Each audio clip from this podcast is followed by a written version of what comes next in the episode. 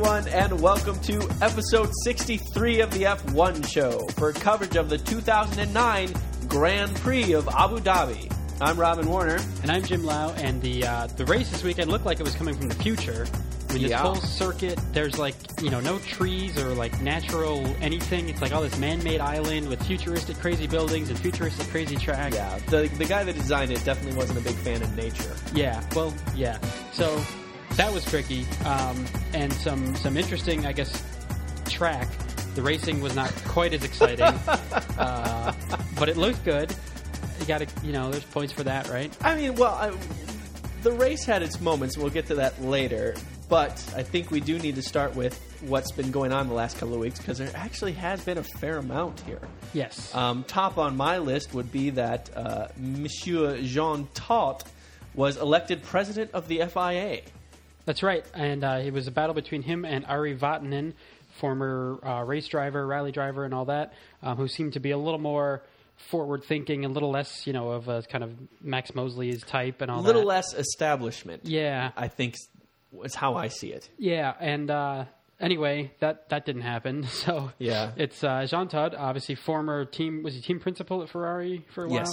and. Uh, so you know, obviously, still involved with the Ferrari team um, in in terms of you know we saw a bunch of uh, Well, he- meetings he- with him. He was president, and I don't know what his job's going to be now, but he was president of Ferrari cars, period. And I think he was in charge of the road cars and everything. Yeah, road cars and uh, racing, but he couldn't be directly involved in the racing anymore. It was something very high level where he was a very senior decision maker, but not directly involved with the F1 team. yeah. So anyway, that I mean, I, I saw a, uh, a sarcastic tweet about well, that should sort out sort out the whole F you know Ferrari bias thing in the FIA. It's just kind of you know lends more credence to any of these you know FIA Ferrari kind of uh, you know just. I don't want to say conspiracy theories or whatever, but you know these rumors and things that go around. Right, it's like yeah. Jean Todt, former Ferrari guy, and, and still connected with everything. It's just uh, it's a bit tricky, but um, whether or not you know how much difference that itself will make is you know remains to be seen. And there's also the point that uh, that you know he's president of the FIA, which oversees a lot more than Formula One. Sure. Um, there's obviously you know there's rallies and world touring cars and and all you know these other all kinds of motor racing series.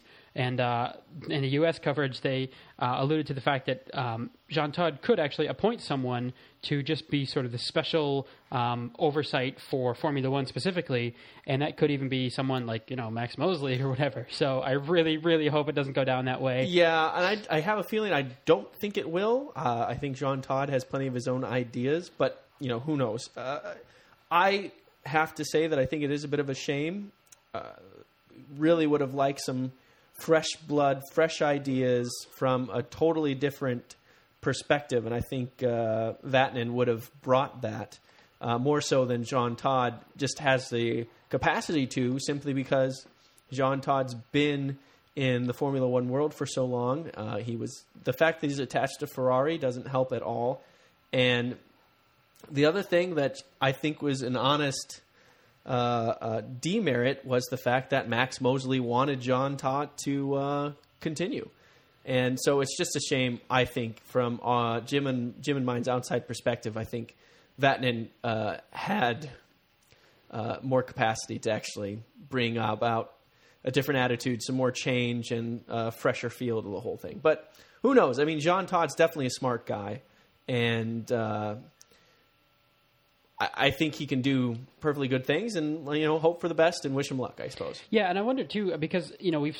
already with with Max Mosley's term and everything, we've already got all the rules and everything sorted out for 2010, um, and a lot of these things that are looking beyond 2010 into 2012 and all that. So I guess I'm not sure. You know, like with a presidential election, it's not like the day after the president is is voted into office that all of a sudden everything starts changing in the world. I mean, it's you know with with FIA, um, this could be rule changes five and ten years down the road. This could be you know some safety improvements, some some things that, that may or may not affect things. I mean, I know that'll be uh, an impact, but I just we don't know exactly how long it's going to be until we really feel. You know how different Formula One is under the Jean Todt, you know, oversight versus Max Mosley or whatever. Well, hopefully, other- hopefully it won't it won't affect you know too much. Um, just because you know it's it's always good to have all the racing and all the everything you know on track and uh, sort of out in the public eye and not too many of these closed door meetings. Yeah, I mean, hopefully, it'll be interesting to see because Jean Todt is not a very imposing presence. Yeah. And it'll be interesting to see how you know he manages that and how he takes control because he always seems like the quiet, nerdy, calculating type. Do you know what I mean? He he isn't the face of anything. I, I've never that you know that's my impression. So Yeah. you know, it'd be interesting to see how he is in such a public role and how much public he wants to make this public role. I guess so. It'll be interesting to see. But uh, I do. I mean, I think we all we wish him we wish him the best. We hope he makes some really good decisions. And uh, And at any rate, there's nothing we can there. do about it now. Yeah, so exactly. uh, that's that's the state of things. Yes. Um, next on my list is uh, the 2010 British Grand Prix.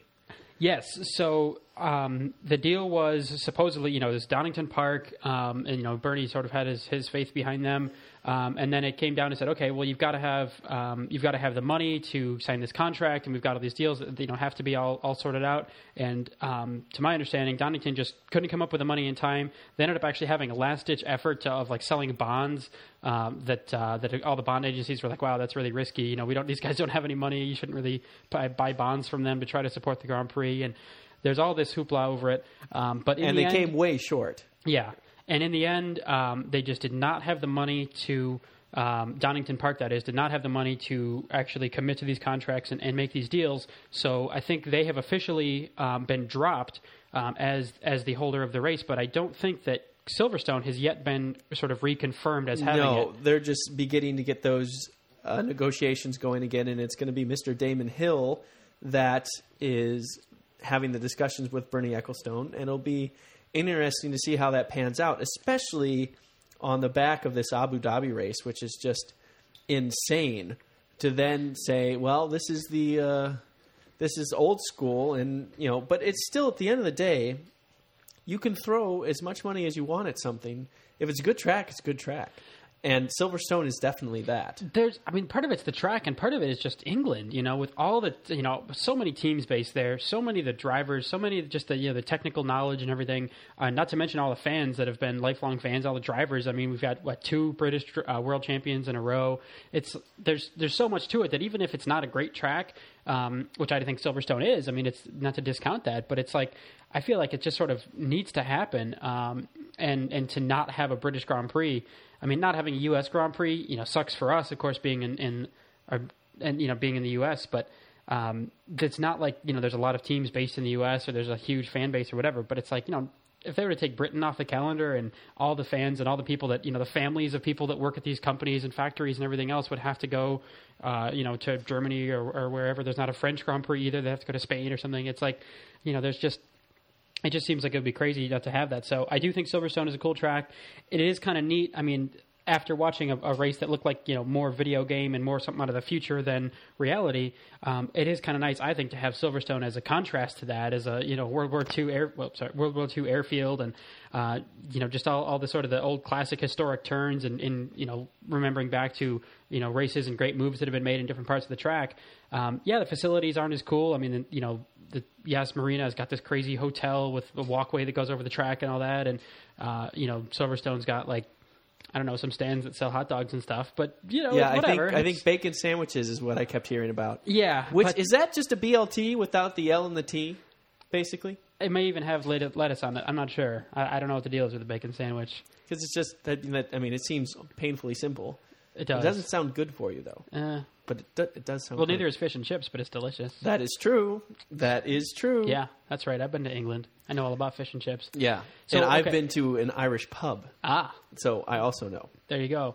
So I think it's safe to say, you know, you and I both agree we want Silverstone back to Yes. be the host. There's really, I mean, Yes. there's some other good tracks in the UK um, and, and around England, but um, not to the level of sort of Formula One level of standards and, and size and you know just kind of history and everything else. Well, So- yeah, I, I think really the history plays a very, very serious role in all this. They've got so much precedent, and it, it, in in terms of the track itself, it's F one worthy. It actually exercises an F one car, mm-hmm. you know, and, and I think to me that's brutally important. That's where you know that's something like Spa. It's like when you when you go to Spa, you know that these cars are really doing something uniquely wonderful. Yeah. that they really get a chance to stretch their legs, I suppose you say. And I feel like Silverstone is another one of those places where you really get a solid chance to really exercise the car, feel the aerodynamics at higher speeds, and all this kind of stuff. It's just a cool place, and there's good racing there.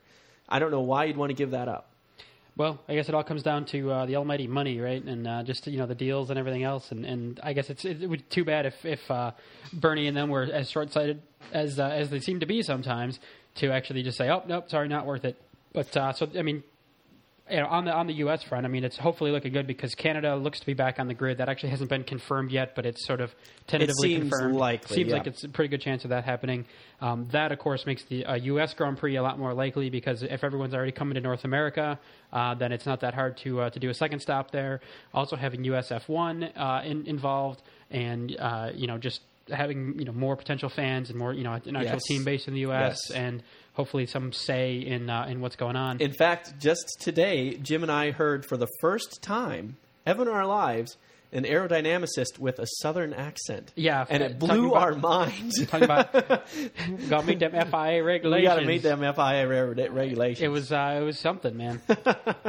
the uh, the uh, headquarters for USF1 are in Charlotte, North uh, Carolina. North Carolina. I, I always hesitate between North and South Carolina, but okay, Charlotte, North Carolina. That's where they're headquartered. NASCAR country, and they too, do get her done down Oh, there. yeah. So uh, a lot of an extremely intelligent people down there, but it is Yeah. you get that classic Southern Southern accent, which is fantastic. You just don't get that in F1, you know. Yeah. Anyway, whole point of the matter is Donington Park's out. We hope Silverstone's back in, but that's still in negotiations. Um, I think Damon Hill is going to try to leverage this and get a longer term contract out of the deal and try to get you know Bernie to back off a little bit. But Bernie is Bernie, so we'll have to see how that goes. Anyway, uh, next thing on the news is where is uh, Kimi Räikkönen going to be going? Well, it's Home, Mc- potentially. Mc- yeah, McLaren or nothing, he says. Yeah. And so far, nothing has been officially announced. Uh, those are just sort of Kimi's, you know, media reports and all that. And it seems like more than anything, he just wanted to say, no, I don't want to drive for a Toyota. Which Yeah. bums me out a little bit. I think that would have been cool. Yeah, it it could have been. Although if he was sort of, you know, half-assedly driving for Toyota, but not really into it, then that wouldn't have been, you know, that exciting, and it wouldn't have been a good use of Toyota's money and all that. I, I'm and so. You know, all that we've gotten, like like we mentioned, is just sort of you know maybe he'll go back to his old. He he said any anywhere besides McLaren would be you know a waste of time. Which I've got you know there's so many guys in F1 that I- you know or, or near F1 that would just be so happy to have any drive in F1 and to be Yeah. exposed to the series or even a test driver role or whatever. And so it's got to be kind of, I mean, it's, it's a good position to be in, having won a world championship and having you know driven for a couple of the best teams out there to be like, yeah, anywhere except this one guy, just be just be a waste of my time. Right, right. And he's also uh, he's also said that any contract he does negotiate or sign, um, he wants to have the ability to go rallying. Yes. uh, that that's I guess a big you know he wants to make it more than just a random pastime for him. So um, we'll see, but uh, nothing's been announced, and it's you know it seems like if there were, it's, it's obviously you know McLaren is keeping Lewis Hamilton, Heikki Kovalainen is potentially out, um, but they haven't I announced think anything yet. I think Heikki Kovalainen's out. I think I, it- I think Yeah, I think that's a pretty safe uh, assessment. Although we get, you know, there's some surprises every once in a while, so we don't know for sure. I can Uh, think of a lot of people that would do better in that seat. Yeah, but I mean about that Toyota thing. I mean it's it's interesting because um, you know we've always talked about it'd be good to have a you know real superstar in some of these cars, Right. and uh, and and actually Robert Kubica made an interesting comment uh, talking about the relative strength of the engines and said, oh yeah, everyone says the BMW is the class of the field. What do you say to that? And he's kind of like, well, I've only ever driven a BMW, so how am I supposed to know? You know, uh, and he says, well, maybe I'll tell you next year when he moves over to the Renault, which is Right. supposedly the weakest engine out there, and.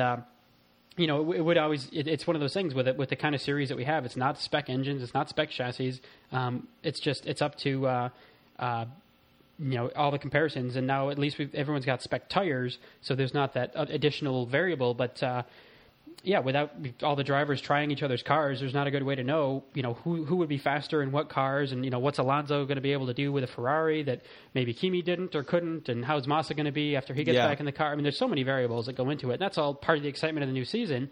And there could be one of these crazy stories, like like Braun was at the beginning of this year, where it's a team coming virtually out of nowhere uh, to just come in and just be super successful. So that's all all part of the excitement.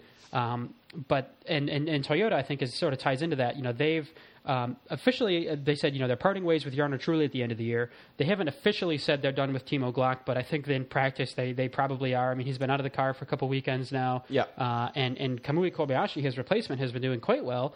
So you know, it looks like they'll keep him on for uh, for another drive uh, for next year, and um, it's just you know, without the prospect of Kimi, there's not a whole lot of other superstars out there. I mean, you know, I guess Nico Rosberg is kind of out there, kind of Right. always maybe on the edge of something right, great, but, I never think quite. I think and- Nico Rosberg, unlike Raikkonen, still has a lot to prove, Yeah. and it makes a lot more sense for Nico to get into a an established team as opposed to, um, you know, Raikkonen, who can say, "Well, I everyone knows, you know." Who I am, so if I don't do well in the car, then the car isn't good. yeah, like whatever. Nico's But- not going to be the guy that turns around a team and, and really turns the corner. I don't think. he could, but if if it doesn't work out for him, it's going to show poorly on him. Whereas if it didn't work out for Raikkonen, it would more likely show poorly for Toyota. Yeah, that's kind of what I'm getting Fair at. enough. But anyway, uh, speaking of new drivers entering in, we've got not confirmation, but an extreme likelihood that yes, Bruno Senna will be racing with us next year in the Campos Meta team in 2010. Yeah, I don't know how to pronounce that. Uh, Campos Meta or Com- I mean, we don't know. There's there's a lot there's a lot to learn, and whether that'll even be their name by the time they get sponsors and everything sorted out. Yes, exactly. But uh, but yeah, actually, I think it has been confirmed now with um, you know it's on Formula1.com and some other stuff. Um, but uh, Campos Meta CEO Enrique Rodriguez de Castro said in a statement that uh, it's an extraordinary honor to to to return the name of Senna to Formula One. So. You know, again, new talent, new car, a lot, lot of variables, but uh, that's very cool to see him back. And you know, we've got uh, you know sort of the chart of all the 2010 teams and drivers, and they're starting to trickle in and figure out who's going to be where. So, Yes, yes. Um, we do plan to bring you some coverage in the off season. That uh, as more of these announcements are made and new cars are, in, on, you know. Developed and, and revealed and all that we'll uh, we'll keep you in, in touch with all that stuff but uh, for now that's just one more slide in there that uh, yeah Bruno Senna will be uh, on the grid in the Campos Meta car and uh, And one last thing for me uh, before we get into qualifying, I don't know if you have anything, Jim, but uh, Jarno Trulli turns out to still be crazy.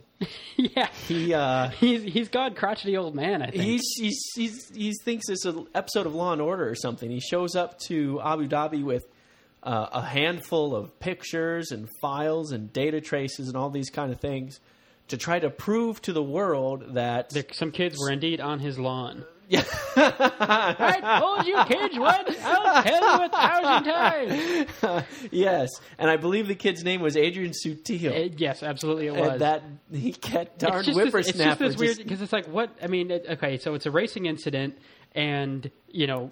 Jarno was, was punished for just getting all up in Sutil's face and being really kind of non-sporting and non-professional. ten thousand dollar fine, one fifth the charge for setting someone on fire.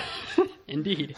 Um, but so it's like, what, you know, I guess he's just trying to prove that he did nothing wrong, but that doesn't change what happened. And it's not like he was, you Well, know, he's, they're it's not- almost not like, they a were- vendetta for Yeah. for Sutil. Like Sutil's crazy, and we've got to, you know, I we mean- got to get this guy before he kills us all. Like it's yeah. ah, dude, calm down. If- and according to Trulli, Alonso agrees. Oh yeah, Trulli, you know, Sutil's crazy, but everyone else says. Dude, Well, okay. It wasn't even Sutil's fault. If, It- if it's the very FIA bizarre. yeah, if the FIA had like banned Toyota from the next race, I could understand. Okay, you've got to prove that this happened and this happened, and this was what I was doing, this is what he was doing, and and here's how I'm in the right. But at this point, there's nothing like there's nothing really up in the air about. You know, the, the, the, they decided it was a racing incident, so they're not. I mean, and the fine was just about you know getting all up in his, all up in Adrian's face. So it's not really quite clear what what Jarno's point is, except that I don't know if he just doesn't want to end his Formula One career looking like a punk, but I think he's made a bigger punk of himself than yeah, he ever was. exactly. That's the problem. He, he went the exact opposite with that. Yes, and then so that's I guess you know how we see the end of uh, Jarno Trulli's F1 career, um, most likely. Very possible. Fair enough. Very possible. Uh, just the last thing is that uh, this whole Barrichello moving to Williams thing looks like it's getting more and more um, closer to being confirmed. I Hmm. guess this is the big show of not confirmed, but looking that way. It seems to be the uh, the theme we've got going so far. But uh, either way, it's just uh, it's you know.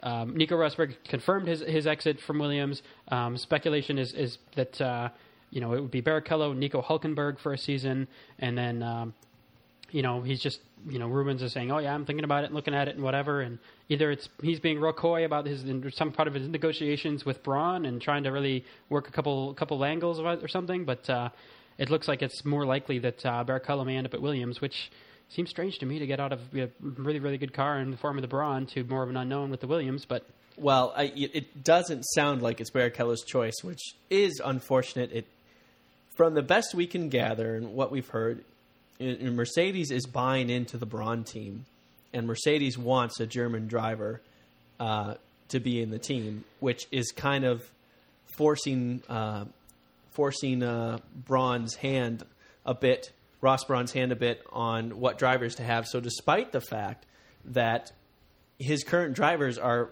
first and third currently in the drivers championship uh, he's got to let go of one of them. Yeah, and so that's kind of an unfortunate predicament and it is uh, i guess it is what it is. I don't know. I, I i think it's i think braun would be better off keeping its current lineup myself.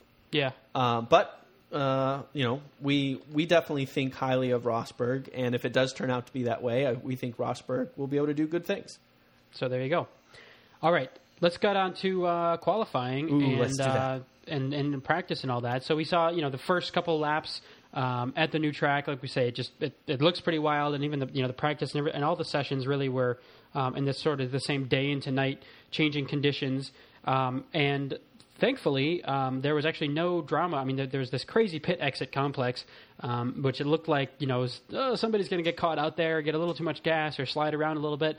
Uh, thankfully, all the practice and quality and everything was was clean. There were no uh, major issues with the circuit. You know, nobody caught fire and then went under the grandstands and burned people. I mean, there were there were a lot of potential issues that. Yeah, sure, Uh, so sure. luckily, all that was was sort of clean and. Um, and topping the practice times, actually, uh, these McLarens, man, Dude, uh, Lewis Hamilton was on fire uh, in the theoretical sense.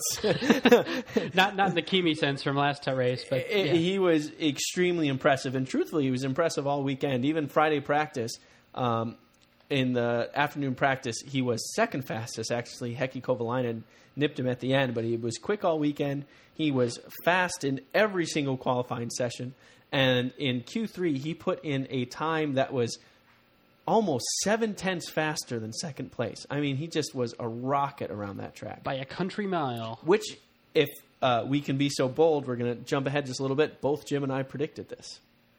Oh, we did. Well, not literally, but we both said that Hamilton's really, really fast. Well, yes. I didn't know we predicted the country mile, but uh, Well, no, we didn't predict the country mile. Yeah, we, so- we predicted. Yeah. So anyway, uh, very, very good for Lewis Hamilton in second place, and in third place were Red Bull cars. Vettel in second, Mark Webber in third, and then uh, following them were the Braun cars. Rubens Barrichello in fourth, and Jenson Button in fifth. The relieved uh, Jenson Button in fifth place. So not quite the super stellar. Oh, the leash is off. No more world championship to worry about speed that we were hoping for, but still pretty darn quick. yeah. Other uh, quick notes: uh, Fernando Alonso was was bumped in Q one and didn't make it out. He sort of said, "You know what? Screw it. You know, it's he, he was having a, uh, you know, it's, it's his last race in the Renault car anyway. He probably doesn't care all that much." And he says, "Man, this car is terrible. I can't wait to." Uh, you know, not have to drive it anymore. So um, he he sort of you know he's like, "Ah, I'm not really surprised they got bumped out, and uh, and actually uh, let's see where because Grosjean was 19th, I guess, and then and then Fizzy, uh, yeah, 20th, dead last. that sucks for Ferrari. Yeah, that that definitely does. And uh, other than that, I mean, actually, yeah, Kobayashi continued to do you know pretty well in a, a mid pack performance. I mean, he ended up 12th, um, pretty far behind Jarno Trulli was in sixth, but uh, you know for his second race, uh, Kobayashi doing pretty well for uh, for qualifying. And uh, certainly, both uh, BMW Saubers made it into the top ten. Kubica in seventh, Nick Heidfeld in eighth. And Buemi too in the STR, uh, doing you know tenth uh, tenth spot on his twenty first birthday. So good job there. Yeah, Buemi was another guy. He was quick all weekend. He's he's proven to be pretty darn good in that car. Yeah. So other than that, I mean that's uh, in a bit of a random order. That's kind of the rundown. Um, yeah, we kind of did a Raik- Raikkonen, sandwich. Yeah, Raikkonen eleventh. Uh, you know, just out of just just barely didn't make it into Q three, and uh, And Kovalainen uh, qualified 13th. He was out of qualifying early. He he blamed it on a bad second gear. Yeah, he and lost second gear. and he later had a uh, gearbox change and got a five grid swap penalty for Yeah. it too. So that was unfortunate, obviously, especially with Hamilton up at the front. Uh, that that Kovalainen couldn't sort of follow suit and uh, and do well up there. But either way, that's uh, that's how it went. So let's get into the race.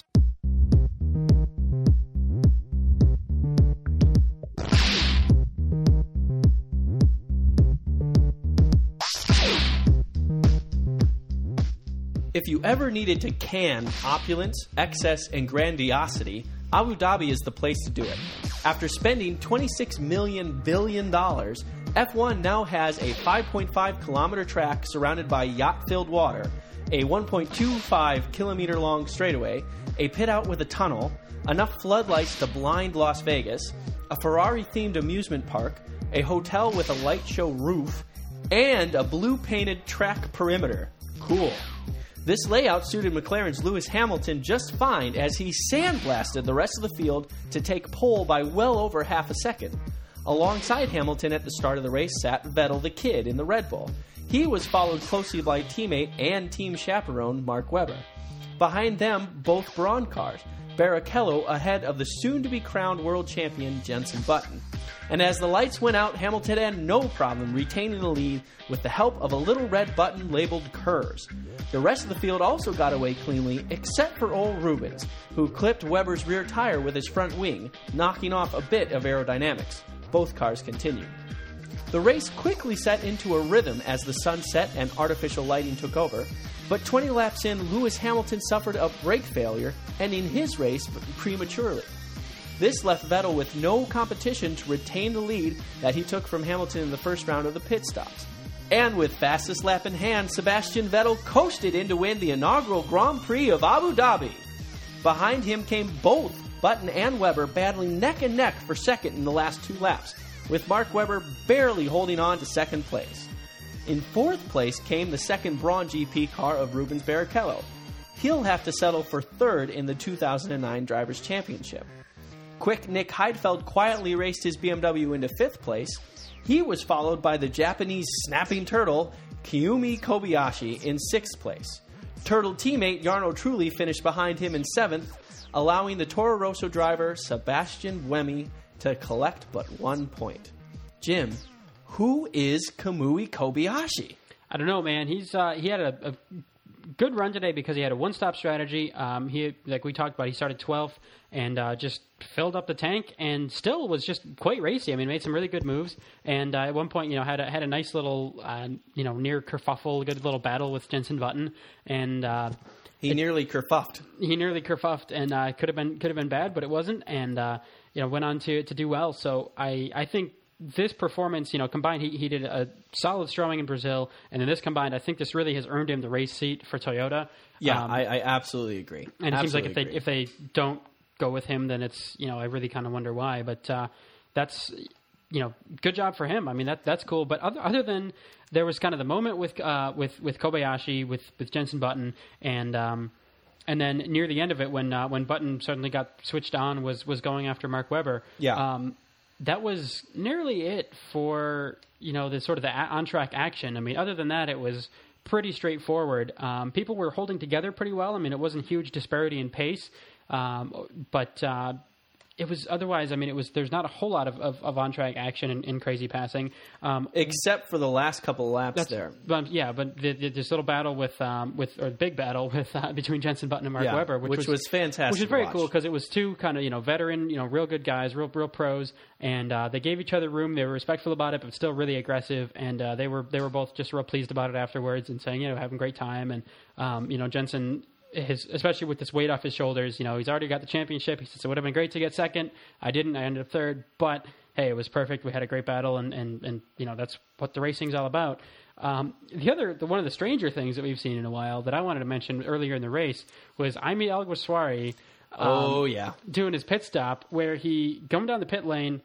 Um, went right past his own STR pits, um, but went into the Red Bull pits, which is the next stall down. Yeah. Um, because they were also in the pits ready for Vettel to come in. Yeah. Um, but you know they have similar looking uniforms or whatever. I don't know if the, some of the guys look the same or if you know he got you know lollipop confusion or But whatever. it wasn't like it was really crowded in the pits either. No. And I can only imagine that the Toro Rosso guys were going, over here, right over here, we're waving yeah, at you. I mean, it's a strange error to make, but I was what I was really impressed with was the the Red Bull guys, their reaction time because they're the uh, you know the, the the nose cone guy and everything. They get you know they got right out of the way with all and they just waved him on through. So even though um, and he didn't actually come to a stop, he he you know went through the pit lane um, and through the you know between the guys doing the pit yeah, stops like there. 30 kph or something. pretty quick, yeah, Yeah. and was still accurate. He didn't run over anyone's feet or anything that we saw, and uh, there was no real drama about it except that he missed his pit stop and um, and Ended then- up running out of fuel. yeah, and at that point, there's, he can't stop and back up and whatever. So he, he's going around. Um. And it's like, no, it doesn't doesn't work this- that way. You're not a garbage truck. and this is a this is a three and a half mile track. So um, you know the way it was timed and everything, he just he made it actually to sector three. He made it almost all the way back around, um, but then couldn't get the car. You know, just ran out of fuel and uh, couldn't get back in. So that error ended up costing him. Um, you know, his Possibly his career in F1. I mean, that was a pretty So- that was a pretty big mistake. It was a strange mistake, and I mean the the Red Bull guys. I mean everyone recovered from it as well as they could, but uh, to, to make this mistake in the first place was kind of uh, peculiar, and uh, it was you know just kind of interesting thing to see. Um, the good news is, and even though it was only seconds later, um, Vettel showed up in the pit stop, but these guys were still on top of it enough. They did his pit stop. There were no problems and got Yeah. him on the way, and obviously went on to win the race. So um, what would have been really a shame is if that had sort of you know really confused the guys. Or you know, some something had been gone wrong. They started changing tires on him. He drove away, or this fuel rig, or who knows what. Yeah. That ended up causing problems for Vettel. Luckily, it didn't, and we don't have to worry about that. But uh, that really would have cost him his his career. Is Yeah. it, No, absolutely. You know, I mean- causing the sister team to lose the race. honestly, I think to me this highlighted something that we've been thinking all year that this whole decision to kick people out, out of a team mid-season and replace them with these new rookies so that the rookies are better suited for next year potentially or whatever whatever the logic is especially with the testing ban it just makes zero sense because Jaime Alguersuari, Romain Grosjean, uh, either of them have just they've been underperforming consistently. Yeah. Antonio Liuzzi has been a, a little bit better. I mean, he's got But previous Liuzzi's experience. got you know some a few years racing experience Yeah. in Formula One, and, you know, and Kobayashi's done well. I mean, we talked about and, him. and Kobayashi's done well, but you know it's a slightly different situation as as as well. I mean, yeah, but m- I guess my main point is is that I guarantee you, I guarantee it, that had you left uh, Bourdais in the car, you would have had better results than if you had not, you know, than as opposed to replacing him with Alguersuari. And if you left Piquet in the car, despite everything, you would have had better results than you've had with Grosjean. You just would have yeah. and it just I think highlights just poor decision making on uh, those teams' parts. Yeah, curiously, um, Alguersuari is uh, is listed as exiting the race due to a gearbox issue. Huh. I guess the gearbox doesn't work really well when the car doesn't have any gas in it. Yeah, I think part of the problem is the gearbox falls flat on its face when the engine isn't turning. Yeah. And, so I can uh, see how that would be a gearbox gear- issue. gearbox Yeah. issue. Uh, and then we talked about uh, Hamilton's unfortunate, uh, you know, retirement. That uh, you know he uh, right after he got out of his, his uh, first pit stop.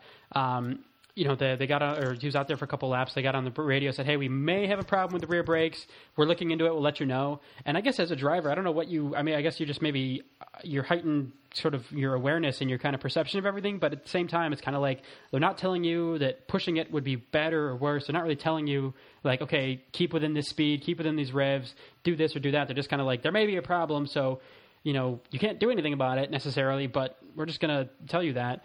Um, but then, unfortunately, you know, like about, about a lap later, um, he said, "I've got this vibration," and he ended up, you know, they said, "Okay, pull it in pits," and they they can't continue. And he had a nasty moment where he got a big puff of smoke out of his, I think, right front wheel, and he went wide and he locked up the yeah, tire he had, real he bad. had a couple of moments with uh, some some lockups. And, yeah. Yeah. left front, right front, uh, and some had both had I think some flat spots on them. And he was saying throughout most of the race that he was nursing the car, that it didn't feel 100%, didn't feel like the car he qualified in. And uh, he couldn't he couldn't feel confident in pushing under braking and that kind of stuff. So uh, he said it was going wrong from the beginning, and he seemed relatively sanguine about getting out of the car and being done for the last uh, race of the year. I think he wasn't really fighting for the championship, uh, and so he was pretty much okay with Yeah, it. I mean, he I guess he had shown the car had done well. Um, McLaren was in a pretty good position to keep a, ahead of Ferrari in the constructors' championship, which they did um, after after all was said and done. And um, yeah, I guess he sort of said, you know, hey, I you know I I, uh, I nicked this uh, great towel from the hotel room, so it's nice and fluffy. I'm just going to go ahead and uh, you know hang on to this for a little while and wander around and and uh, you know whatever. So I guess you know because he's not racing for his drive, you know he's got he's got to drive next year. He's Certainly. uh, he's not in contention for the championship uh, or any of that, but he's sort of shown that yeah he's fast and the car was good at least for a lap on uh, on Saturday.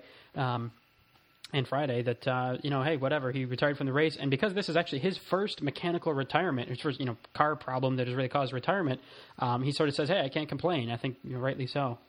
Yeah, absolutely. So uh, very well done to Hamilton. He he was very quick. It's a shame that he had the problems he did, but once again, it, you know, it was not the most exciting race like we talked about, but it was a fitting race in the sense that it kind of showed really where performance ended up. You know, McLaren having their flashes of brilliance, the Red Bull car really being a force to be reckoned with, and the Brawn car now not the leader, but very still a very strong contender. So um, that was an an interesting way to sum up the championship in just one race. So so it was fun to watch. And again, the battle between Webber and Button at the end was a really nice treat. I really enjoyed that quite a bit. I thought they were both doing top notch jobs, racing each other, Mark defending, Button pushing. So it, uh, I, I really enjoyed uh, the season ending that way, and uh, definitely looking forward to next year already. I mean, next year is going to be huge. Potential to have just a fantastic season. Yeah, I mean we've we've talked about it time and again, but with all the variables and everything else, uh, I'm I'm definitely looking forward to it. Uh, just like you know we were at the end of um, last year, you know, looking forward to this year. It was like, oh man, the tires are going to be different. and the cars looking are forward to something good. I mean, it, it turned out very well. These cars, you know, I guess we've pretty much gotten used to the looks of them. That was our big thing. Was, uh, was uh, the more Oh, more yeah. cars got introduced, and we just couldn't get over the, the high rear wings and the narrowness. And then the- Sometimes I still see certain angles at Ferrari, and it still looks goofy to me. Well, I think I've gotten used to them, but any, every once in a while when I come across a photo of like an 07 or 08 car, I'm just like, oh, look at that. look at that front wing, man. Yeah, yeah. know, so there's uh, there's still that, you know, just I guess I guess we're going to be like old timers where it's like, oh, you remember the Uh, cars no, from the much oh, the- better back in 07. yeah, oh, the early, the mid mid 2000s, boy, those were just the greatest. These new cars are nothing like the old ones.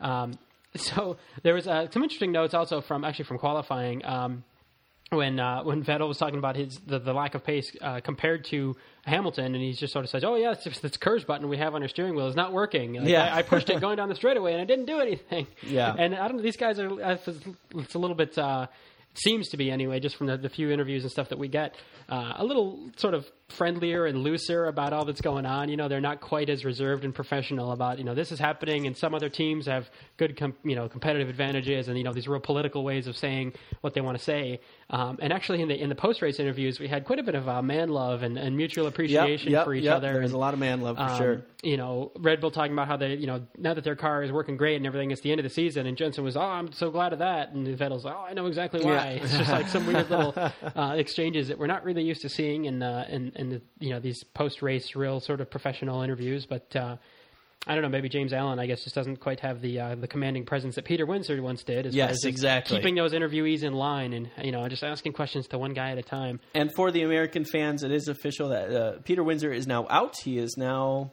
going to leave Speed and take over his role as running an F1 team full time, which means we are going to have some unknown new Speed commentator next season. I can only assume.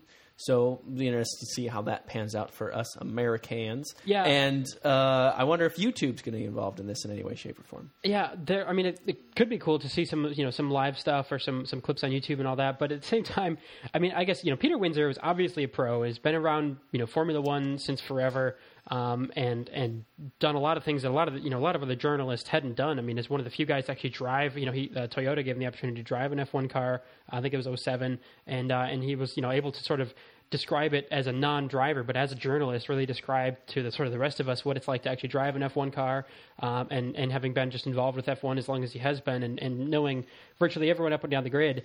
But for all that experience and all that insight, sometimes his grid walks were just kind of a Goofy. a weird use of time, I guess. You know, when he just uh, making these random. And I guess, and, and from what I gather from the international coverage as well, um, a lot of these guys, you know, they may be real great pros. I mean, I guess you know it's what Eddie Jordan and David Coulthard and guys on the on BBC, and yet they can still just you know be asking, you know, interviewing someone out in front of a garage, and all you can hear is the engine in the garage revving.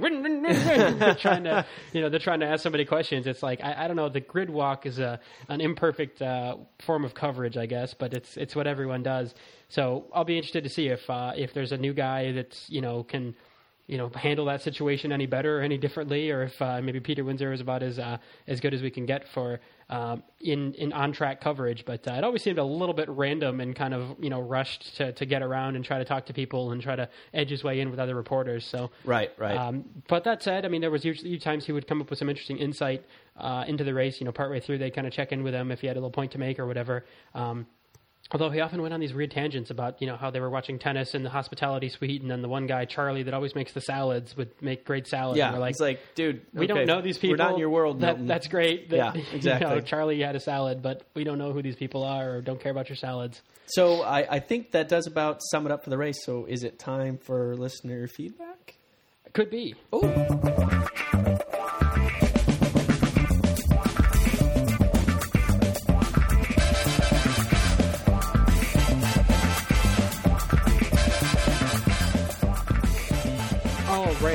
feedback. hey, there we are. You guys are great. We've got uh, on the Facebook fa- uh, a Facebook page. Hey, faith, faith. It's uh, facebook.com slash F1 show. Um, what do we have? 400 and some fans? now? Four hundred and ten fans. Which is which is excellent. That was our goal was to get over 400 by the end of the season. It is the end of the season. We are over 400. So thank you guys so much for uh, checking us out on Facebook, adding uh, adding us to your fans pages, and uh, and for telling your friends. I mean that's the the best part is uh, you're just kind of spreading the word and, and having more people enjoy the F1 show because there's a lot of people out there that like F1 and uh, just be able to sort of connect with these people and uh, yeah, there's always always interesting things to uh, to read and people talking about it on the. Uh, on the Facebook page. So what do we got right. from so the last two yeah. weeks? So to uh, build on that point, since you have told your friends and uh, all your friends are now on Facebook page, the only logical next step is to start telling your enemies. Tell all your enemies about the F1 Show Facebook page because it is the place to be. And uh, if you let us know ahead of time, we'll make fun of them. It'll be great. Yes. Um, so yeah, go for it. I'm not looking at the Facebook page. I mean, I'm, I'm like the Twitter guy Oh, you're the Twitter guy. because you know the face, Facebook is all old people now, so that's that's here to. But I'm old, That's so actually I was I'm going to go saying. really old, and I was going to start with email. oh, ooh. We got an email from AJ who gave us predictions uh, that were nowhere near correct. we're not talking predictions yet. Though we're still feedback. Oh, that's true. So I will go straight to his email mission. I would like to confuse everyone. Briatore's issue with his football club is that there is a rule that if you are banned from a team in one sport, you can't own a team in any sport. Which uh, that's interesting. I, I don't know uh, why Yeah. that's a rule, but that's that that could definitely cause problems. Well, I guess it's you know I think it's sort of an interleague thing. Like if you were uh, you know banned from doing something really unsporting in one sport, they don't want you to. Oh, I'm just going to go run my own team in this sport instead. It's just kind Right, of a right. you know kind of a sportsman uh, understanding or, or whatever. You know, almost a gentleman's agreement or whatever. But it is it is in the official rules. So yeah, it's not that uh, we figured the guys just didn't like Briatore anymore. It's that there are these rules, and but the, some questions were whether the nature of Flavio's ban was such that it was involving his personal character or his involvement in the scheme, or, or you know, there was some some question about whether or not the, that his uh, punishment from the FIA constituted uh, a bannable offense from these football club ownership. So Yeah, yeah, yeah. Whatever. I don't know. I don't, Uh, I don't uh, Flav, man. I don't want to deal with Flav anymore. Let's just AJ goes on to say, yes. I'd like to inform you of something rather disturbing that I heard from Frank Williams a week ago or so. A week or so ago. He was asked whether he'd like to see a Grand Prix in the US or Russia, going off the promotion thing they did early in the year. He said he'd rather go to Russia because those people were ready for it and deserved it. He feels the US is at least a decade away from having a GP because no one cares about Formula One, quote unquote, over there. So I've been trying to think of something. I'm a soccer fan also, and interest in the game has picked up recently. Why? Wider exposure. F1 F1 needs to get off of speed, and someone needs to step up, like ESPN has, like ESPN has with soccer and football, and show all the th- all these games on a channel. That this isn't that this is not a separate t- uh, tier of cable. Good lord, I am sorry, AJ. I'm just hacking this to bits. It's honestly, it's not five o'clock in the morning, but for some reason, Robin's on the wrong time zone entirely. Four races a year is really pathetic in the grand in the grand picture of things. I know you guys don't like F1 on Fox, but if someone took over the rights, they could give uh, the Dame give the Dame timing and other additions like that. I don't think Dame was the right word there. I really hope you guys don't use that oh my gosh speed would die trip because I'm tired of it. Speed can find this to put speed can find this to put on. Just want your thoughts on this. I'll try to follow the race with you on Twitter if you do that again. We didn't AJ and we apologize for it. We just uh, could not manage to get up that early this time around. Um, so uh, no, frankly, I personally don't care if F1 is on speed or not. In some ways, I'd prefer if it wasn't. But if it does go on another network, they need to give it the respect it deserves and not throw hack commentators at it. Yeah, that's that- the big. That's thing. our issue with Fox is not that it's. Um, well, it's, it's the same when it was on CBS. That was the hack commentators. That was the worst. That was yeah. Um, when it's yeah. on Fox, it's the same commentators, but they. First of all, it's you know the races are, are cut down to be uh, to fit the time slot because on speed they always run over and it's just kind of understood. Every time my TiVo records it, we add a half an hour onto the end of it in case Right. there's a safety car, in case of whatever, and it runs into whatever other programming is on speed later. But they they know that and they understand that. Fox though that's not the case. So we a lot of times don't get post race interviews and all that on Fox. Right. Like the racing is really second place to no pre-race. whatever either. else. Yeah, no pre-race show. It pretty much just starts and and uh, and then they sort of catch up a little bit during the uh, commercial breaks. Um, but also that when it's on Fox, um, it's the the commentation. You know, the, the, the commentators are told to kind of dumb it down and keep it so that you know average Americans can understand it. So like they get an we get an explanation of understeer every single time. We get an explanation of downforce every single time. We get Right. the example of over sixty miles an hour a Formula One car could drive And I- upside down. And I don't know how many times I've heard unlike NASCAR or you know apart from IndyCar or whatever. It's like okay, just Yeah. stick for what stick to Formula One for what Formula One is. Yes, and yeah, comparing the uh, comparing everything to NASCAR. But speaking, okay, so the whole speed would die. I think speed is probably going to be fine based on NASCAR alone, let alone some of the other stuff they've got, you know, with motorcycle stuff and Yeah. and some other, you know, and they, and they do to their credit, you know, there's SCCA races and some, you know, World Challenge stuff. There's there's you know a, a Le, Mans, Le Mans Series racing. Yeah. um, you know, speed has enough that I I don't think Formula One is, and I don't know their their budget or whatever, but. Um, you know, I think they they could probably do okay. There's so many. There's like 12 different shows all about NASCAR that are like pre-race and post-race and mid-race and Right, other race right. and whatever. So, Trackside and you know Yeah. see what you know Jimmie Johnson's cat's doing right now. exactly. So, but yeah, I think something like ESPN. I mean, actually, having done some work with ESPN for the for the X Games and seeing the kind of engineering they put into. Um, you know, presenting some information. I mean, everything from you know when you watch an American football game, you've got the uh, the lines of scrimmage and the and everything painted on the field. You know, with digital technology where they they overlay things on the field and graphics to help people understand it better. I mean, to be able to you know overlay I don't know fuel gauges on the side of every car so we could see how many laps they have to go. And when you're seeing a battle, or, or you know highlight different kinds of tire compounds, or Yeah. show us what's going on. I guess we don't have KERS anymore, but you know there's there's a lot of things that that could be done. I mean, there was some a little bit of use actually in, at this race uh, this weekend with some 3D kind of walkthrough uh, where they could freeze frame at the, you know like at the start of the race um, and kind of walk through the the grid a little bit. Yeah. Um, but even that, uh, and I don't know if uh, the other, it sounds like the other coverage uh, worldwide had you know different access to that and showed some different examples with it. But they kind of showed it for about six seconds on our TV and like, wow, isn't that great that we can do that? And then we didn't really learn anything from it or didn't really make any points. It just kind of was it was there. But to take advantage of stuff like that, and I think ESPN does a real good job of that. And once you have, I mean, they don't explain football to viewers every time there's a football game on. They they kind of go and they, they, they go along and you you know if you don't know what the line of scrimmage is or you don't know what first and ten you know you don't know those things You'll learn it. you'll you'll figure it out or Yeah. you ask someone who knows or you I don't know go look it up. Um, and I just wish that they would give you know motor racing the same kind of respect and uh, give the viewers the same kind of like you know respect that you know okay they're going to be able to know these things or figure it out and we can sort of talk about a little more advanced things so Yeah, and the other side of it too is it's a chicken and egg thing, right? I mean, the reason why we don't get more exposure is because those networks don't want they don't think it's going to bring in the audience to justify giving it more exposure. So, and how's the audience going to know to want to want to yeah. watch it So. truly the best thing that could ever happen to us is happening, which is we now have an American-based F1 team. I, that is going to pay dividends for us. It's going to be it's going to be helpful. And as soon as we get American an American driver in that team that's going to help even more uh, because ESPN will start saying American-born so and so did this in the F1 race. That will start drawing a little bit of interest in. You know what they need? Danica Patrick. Oh, that's an excellent idea. Thank you for saying that. Yes. And anyone who thinks we're serious about our Danica reference, then go listen to a couple old shows. Uh, yes, uh, just well, allow me to go throw up real quick. And, and the other thing, and I, obviously we're biased on this point, but that's interesting is that television is no longer the only way to get this information. I mean, it is the only way right now to watch what's going on on track. But with the, the live timing iPhone app that's out and more and more teams offering kind of live information on their websites with this potential YouTube setup with, with USF1, it could be the, the case that us, you know, Formula One fans that know more than, you know, we don't need downforce explained to us every weekend.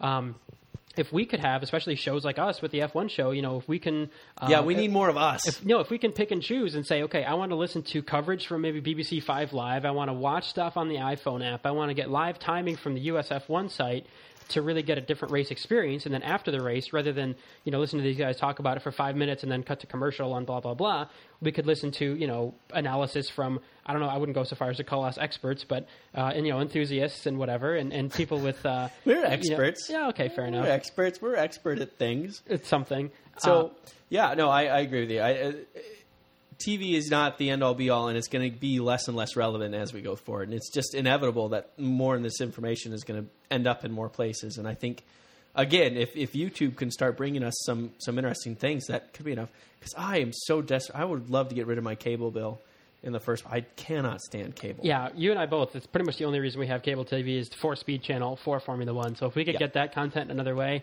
oh man, Anything else I watch, I can get online. That That'd is- be sweet. That's true for everything. Although I think in both cases the fiance wouldn't wouldn't be quite so happy about Yes, yes, cable. there is that So, minor little is- yeah. sticking point. Okay, moving on. I, we got a comment on the F1show.com website itself, which we haven't gotten in a while. So this was a nice little treat. And it was from PK07. Uh, and he said, just on the Webber, Nico, Alonso question we were discussing on this podcast, I'm pretty sure it wasn't a steward's decision to have Webber give the place back. Rather, it was the team's decision to avoid a penalty. And so they had to let Nico through in order to get Alonso through. Also, in the hypothetical situation where you might have to let the whole field pass you, or if the steward's decision was delayed, the stewards would just give a drive through penalty instead. Thanks for the podcast. Love your work. So, first of all, PK07, thank you very much for the compliment. We appreciate that. But I'm pretty sure it was a steward driven uh, decision. I think they said if you want to avoid a penalty, you have to let Alonso back by. It was the you gained unfair advantage by cutting the track or by doing X, Y, or Z, yeah by cutting a chicane. and you need to uh, relinquish that advantage. And that's how that worked out. I, I don't think it was a team decision.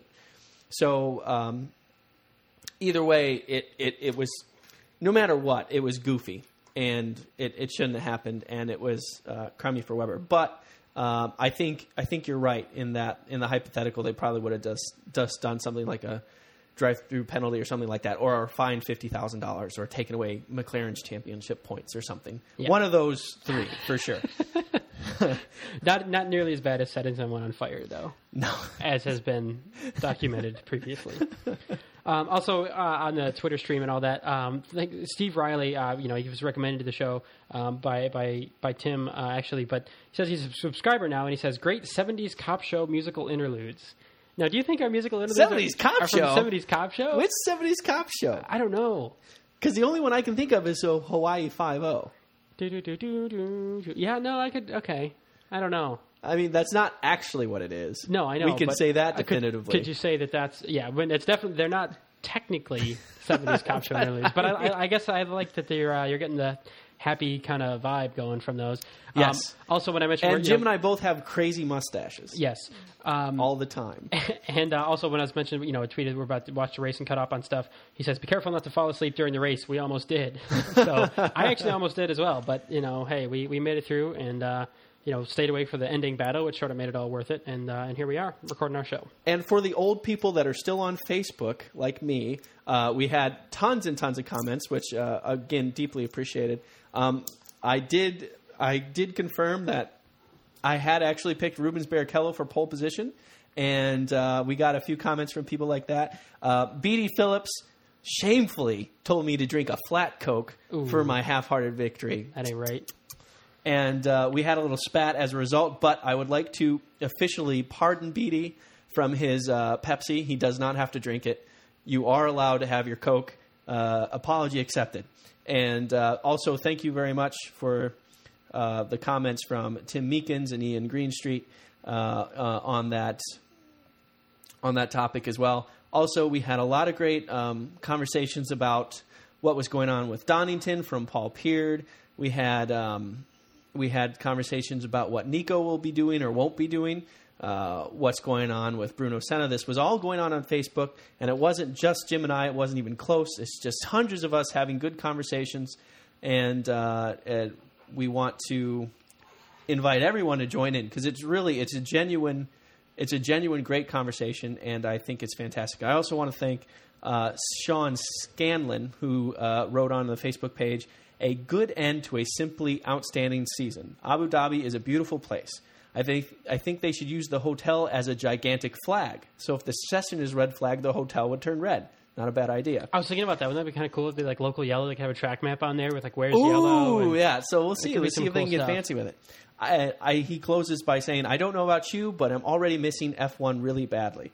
So uh, I think I think we do share that sentiment. Um, it was a long season that went by remarkably quickly. Yes, and actually, um, real quickly to, to kind of follow up on that, this, I came across a link. I don't remember from whom in Twitter now, but uh, with some some random facts about the 2009 F1 season from F1 Looney, which is a blog on uh, WordPress, that there was 17 races, which is kind of wild. There's going to be 19 next year. It's going to be even longer season, but 17 races, 988 laps driven, 25 drivers, six winners, 643 and a half total points awarded. Uh, 11 different drivers on the podium, 10 different drivers set fast lap, 51 retirements, which is an average of three per race. Um, and then, especially for all the people that said Jenson didn't really earn it or kind of coasted to the victory, um, Jenson tied with actually Sebastian Vettel and Lewis Hamilton for most poles. Each had four poles. Jenson had most wins with six. Um, Jenson also had most podiums with nine. Um, on most second places was Mark Webber. He's kind of you know perennial bridesmaid. Um, Kimi Räikkönen had most thirds, and uh, and actually uh, both Red Bull guys tied for most fastest lap. Each of them had three. Um, and then- and then you know the the, the ever the veteran Rubens Barrichello um, completed 977 laps, which is 98.9 percent of the total. So uh, yeah, that? Mr. Reliable and consistency. Um, and then team wise, uh, Brawn GP and Red Bull tied. They each had five poles. Um, Brawn GP had eight wins, um, and Red Bull had most second places and all that. And I guess the last thing is uh, most most laps completed again. Brawn GP uh, with 97% of the laps, 1921 laps completed. So even though in the last kind of third of the season there was that there was the you know the resurgence of McLaren and even Kimi and all this stuff, um, that overall I think if you look at the numbers, um, it, it they're fitting constructors champions. It wasn't some weird cockamamie result as a result of the scoring, and Jenson Button really earned it. Well, and it goes to the age old thing. The the first race is just as important in the, as the last. So they say, well, if Jenson Button hadn't won the first of six, seven of six of seven races, it's like, well, he did win the first of six Yeah. of seven races, But he did, which so- was part of the championship, and he did a fantastic job. And I think, to be fair, uh, he was under tremendous pressure, partially self-induced.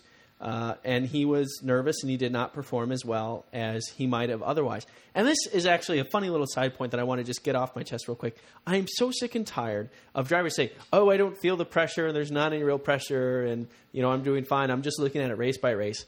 Bull. That's total bull, and you know it. You're under pressure, and it's okay to say so. Everyone understands why you'd be under pressure. It's a big deal for a lot of people. So uh, you know, and the fact that he could say, "Oh, now I can just relax and race this last race," well, that must mean that you weren't relaxed for the other races, which means you were under pressure. It's a catch twenty two. It is kind of. quite a bit. So anyway, just uh, I wanted to get that tangent off really quick, but I think we're ready to move on to trivia. Trivia, tri- trivia, tri- trivia. yes, trivia, and we had a stonking good question last race. Yes, it was quite good, uh, mainly for how challenging it was. it was. It was, a tough one. It was a real brain teaser. And it was. When was the last time that a British driver clinched the Formula One World Championship in Brazil by finishing fifth place in a British constructed car bearing the numbers 22? Any guesses, Jim? That's a, that's a tough one. That is a Stirling Moss Stirling Moss is not correct. in 1908. Yes.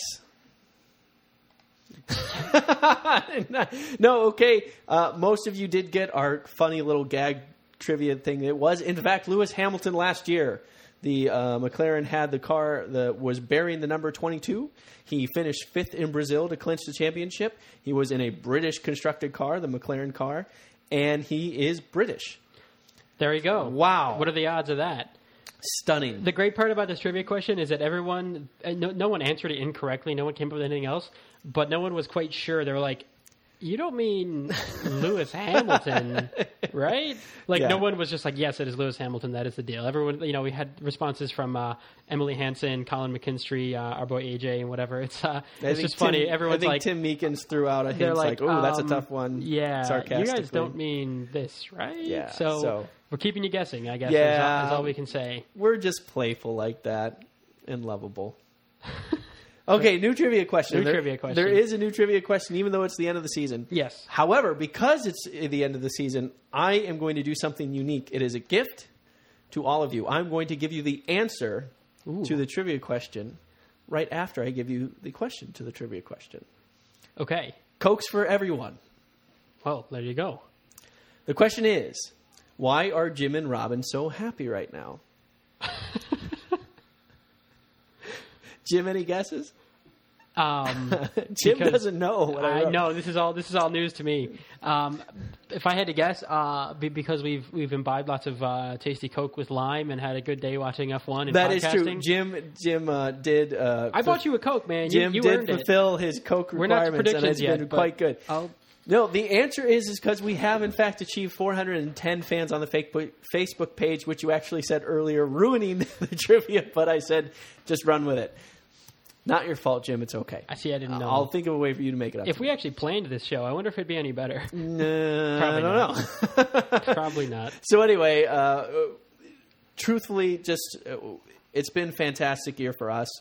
Uh, we, you know, we don't get any money for this. In fact, it costs us money to do the show, but we do get tons of pleasure out of it. We do deeply appreciate uh, having the community and having the talks, and we we appreciate the love, and that's uh, the fact that it's still growing, and we're still trying to make it better. In fact, Jim and I have got a lot of ideas to continue to make the show better for next year. Uh, we just we truly truly appreciate it, and we absolutely love it. So thank all of you very very much for listening and watching and enjoying the show.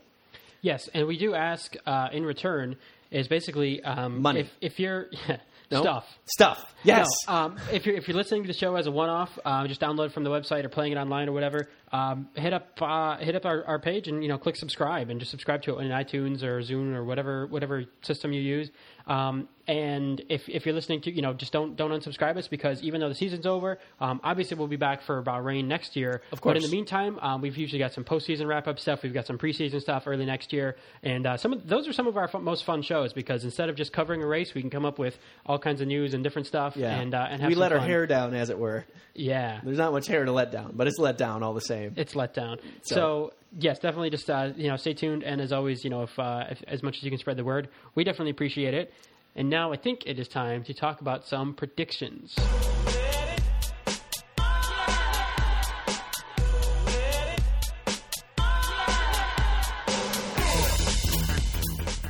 Ah, predictions for the final round of Abu Dhabi. And I came off a sterling, that's the new word of the day. Yes. Sterling result for predictions last time. I correctly predicted everything. I had it all right.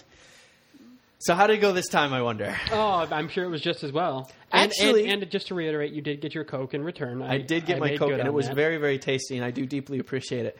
Um, Jim, you and I did quite well in terms of predicting qualifying okay. because you had Sebastian Vettel on pole. Oh, and he was second. and he was second, and it was a very well. No, it wasn't actually a close second at all. But he was second all up right up until Lewis Hamilton, you know, did a much faster lap. I predicted Lewis Hamilton on pole. So there you go, one, one and two. It's almost like we, we were one and we're two, doing. and I was better than you, so that was great. Um, however, things went a little bit downhill for us. Then it all went wrong. You and I both predicted that a, a Brawn GP car would win the race. And to be honest, we didn't do that badly. I think these are respectable predictions. These are respectable predictions to end of the year on. Yeah. You had Rubens Barrichello to win. I had Jenson Button to win. So you were closer, I was closer. but I wasn't way wrong. I mean, You weren't way wrong. yeah. Now, for the thrilling conclusion, who finished 13th? Ooh, Yes. I don't even know. I got to look it up. I will tell you who it was. It was Nakajima. Ooh, Yes, it was Mr. Nakajima in 13th in the Williams. Uh, he finished 13th. You, sir, predicted Kobayashi to finish 13th, which, to a small point, I have to say tisk tisk because he's our man now. but yeah, he was sixth. Yeah, I predicted Mark Webber. And he was second. second. So I was more wrong than you there. So you and I were darn close with predicting this time around. yeah, worked out. So I don't know, cokes for each of us. Or Yeah, I don't no? know. We Does it cancel each other out? I think maybe maybe what we'll do is go out for a beer. Um, oh, there you go. So I've decided that despite the fact that we have several, you know, days before the next race, we are in fact going to predict Brawn, uh, Bahrain right now. Okay. We are going to predict Bahrain right now, and the results have changed slightly. Jim, I need to know who is going to be on pole position in Bahrain. I got to look up the list of who's going to be driving in 2010 right now. We don't have all day here, pal. Okay, do you want it by drivers or by teams? If I say like it's going to be a Williams, but we don't know who's going to be in the Williams, uh, Drivers. drivers. Yep, that's On part of pole- the predicting. on pole in You're predicting Bahrain. many things, and it's Oh, all wrapped sweet. into this. Yes. All right, uh, Campos, whoever's the other driver. That's no. Um, all right, Jean Todt's FIA president now. I'm gonna put I'm gonna put Alonso on pole. I'm gonna I'm gonna I'm gonna go ahead and do that. on Alonso in the pole. Ferrari. That's not a bad, not a bad guess. I would say, based on the knowledge we have right now. That's right. Who's going to win the race? I'm gonna I'll just stick with Alonso. Actually, I think I think that may that that whole system may work. Wow. I'm gonna give him for the uh, you know the successful opening weekend. Okay, now for the most difficult question, especially considering the circumstances now. Who's going to be the top finishing rookie? Seeing how you don't know who half the rookies are. I know. Um, top finishing rookie. yeah. Uh, see if do I can I get my list of, of rookies? No. okay. Um, uh, phew, I guess I I go with Bruno Senna. Ah, yes. You're going safe for this Bahrain uh, I prediction, I think. I am. All right. Well, Oh, Felipe, Felipe Massa is going to be back in the Ferrari. he? Yes, yes, oh, he is. He, oh, yes, he is. hmm. Now, here's the thing. I actually agree with you. I do think that uh, Alonso is going to prove to be too much for Massa, and I do think that there is going to be a lead Ferrari, and it is going to be driven by Fernando Alonso. I could be proven wrong. We'll have to see. Um, however, partially just to keep things interesting, I am going to go ahead and disagree with you about who's going to be on pole position. He's going to be Lewis. I'm going to put Lewis Hamilton Oh on pole. man, Lewis. It's going to be interesting because I think in a lot of ways you have it right. You know, Ferrari's been working on their car for quite a long time. They've stopped developing uh, this one a while ago. Uh, Alonso's, you and I agree, very, very, very good, and um, he's going to be tough to beat. But uh, I, I, Hamilton, uh, this last race, I mean, he is just so fast. And if and if McLaren can stay on top of things and build on what they did this year, Yeah, he's that's a be big tough if to though beat. in my mind. As much as I like the guy, It is going to be a big if. So, and who do you think is going to win? Mark Webber.